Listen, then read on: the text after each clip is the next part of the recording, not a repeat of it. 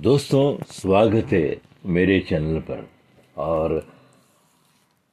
आज मैं आपके लिए लाया हूँ मन की एकाग्रता के बारे में कुछ बातें, जो आपको अच्छी लगेगी और मन को आप कंट्रोल करके अपने जीवन को सुगम बना सकते हैं।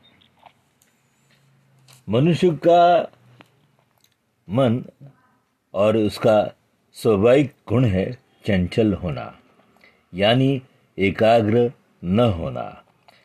इसका चंचल गुण बार बार हमें हमारे लक्ष्यों से विमुख करता रहता है।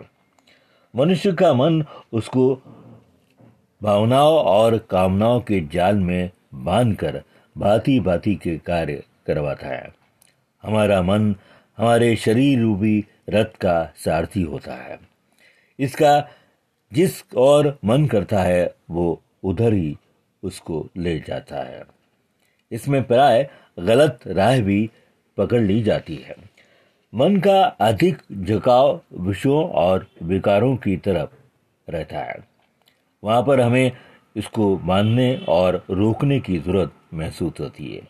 इसके लिए गीता में भगवान श्री कृष्ण अर्जुन को उपदेश देते हुए कहते हैं, हे अर्जुन यदि तुम धीर मती वाले और दृढ़ निश्चयी व्यक्ति हो तो मन की चंचलता पर काबू पा जा, पा जाता है। मन का मुंहजोर घोड़ा आरंभ में सवार को अपनी पीठ पर आसीन नहीं होने देता। लेकिन अगर बार बार कोशिश की जाए तो वो उसे सवार भी होने देगा।